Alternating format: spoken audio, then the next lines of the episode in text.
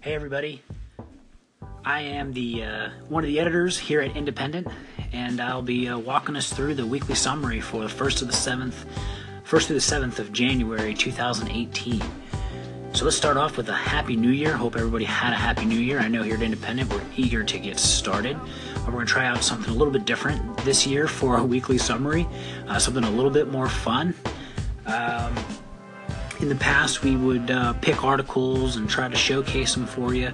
Now we think we've got enough of a following. We're going to go ahead and uh, get whatever's most popular and just kind of rehash them for uh, for the audience, and then we're going to give you this um, audio podcast so you can take it with you on the go and kind of build your checklist while you're listening, whether you're on the train or the bus or whatever sort of transportation you're taking. Um, so we'll jump right into the articles. Uh, our most popular articles this week uh, leads us into an article about Trump and Iran. Uh, the key article here it was from the New York Times. It was an editorial piece, and frankly, it was one of the main reasons we selected it, uh, as we were surprised to see a New York Times editorial endorsing President Trump's strategy with Iran. Uh, with the complexities of the Middle East, Iran, and Saudi Arabia, you know, that whole counterbalancing act, we are definitely interested to see the extent of the protests. Um, a few of our contributors definitely uh, feel that there's some outside influencers uh, pushing these protests uh, to the next level, uh, and we'll see. Um, we definitely know it's must read material for those interested in geopolitics. The next story I want to highlight is about an investor who's uh, saying Bitcoin is in a bubble. So, uh, the reason we highlighted this article is uh, what we're finding is that no matter where we look, people can't get enough of Bitcoin and cryptocurrencies. Uh, it's gotten to the point where we're seeing articles now uh, in the New York Times. This article was actually in CNBC, but we saw another article in the New York Times where there was an African citizen living in a hut and uh, had so much faith in cryptocurrencies over his own organic government's currencies that he was actually mining uh, from this, you know, from from a pretty rural area in uh, Africa. And so what it kind of shows us is how global this phenomenon is. And we saw another chart uh, later in the week that showed the growth rates and the boom of cryptocurrency is, is uh, greatly exceeding a, a, Red Sea and the tulip mania, which you know did not neither of which ended well. And so now our concerns about this ending well, and if uh, regulation may need to step in. Next article is about President Trump in North Korea.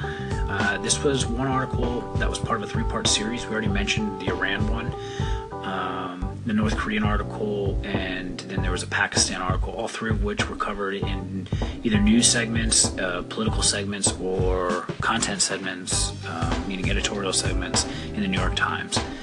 Um, we highlighted this article because we were interested in the fact that the president has used Twitter uh, to engage in kind of a public standoff uh, between other world leaders.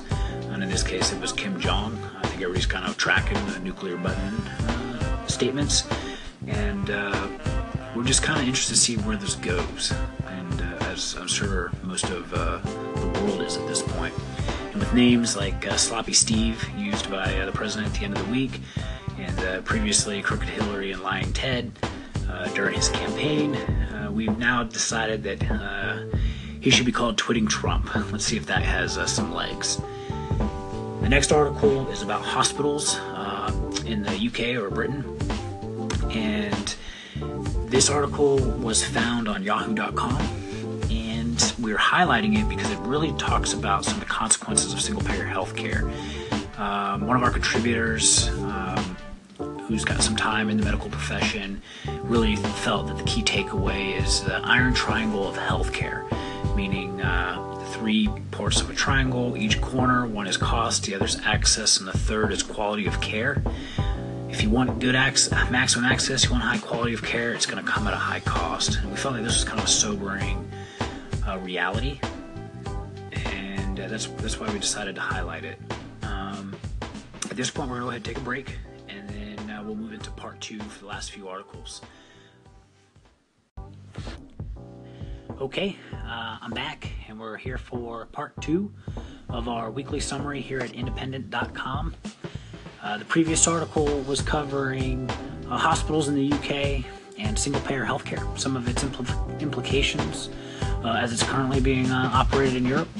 And now we will transition to the next article, uh, which we found in the Arizona Daily Sun talks about efforts uh, to uh, help students evaluate what they see online. And the reason we picked this article is because that's what our whole business is all about. Uh, our whole approach is uh, trying to find the truth, trying to figure out where the truth may sit, and uh, challenging assumptions and uh, trying to learn. So um, think that it's important that uh, schools uh, inculcate these values at a young age. Uh, they greatly align with the vision of our community, and uh, for this article, we were inspired, and we definitely want to highlight it. Um, the next article uh, that we chose to highlight this week and that was met with popular appeal was an article found in the New York Times, and it was talking about identity politics. Uh, the name that we gave it uh, was a tribe versus the tribunal. And uh, we chose this article because we feel it highlights the nature and the tone uh, of the discourse often heard in politics and increasingly in American society. Kind of a have, have not, uh, coasts versus the center of the country, the flyover states. Um, and, you know, and then it kind of manifests into further, um, you know, more tight communities, um, uh, specialized communities. And uh, question this article left us with is um, Does identity matter to the point where we mistreat our neighbors? And so I think it's a very poignant question to ask, and uh, that's why we chose to highlight the, the article this week. And then our last article, which was our favorite article, uh, we definitely think we'll pull at the heartstrings. We found it on ESPN.com, and it's a great story about a Clemson manager with Down syndrome uh, working for the Clemson Tigers coaching staff. And uh, what a just a fantastic story. I won't ruin it here for you. You got to go find it, go click on it. Um, but otherwise, it's a wonderful story. And uh, we, we definitely hope that you enjoy it, as well as all the other material that we've highlighted this week. Uh, you can find us on independent.com. Um, and we also now have this anchor.fm slash independent. And then we also got Facebook pages, Twitter pages, and Instagram pages. Uh, the key takeaway here is it's I N D E P E N I N T, independent for independent intellectual. So uh, please seek us out, like our page, um, drop us a note,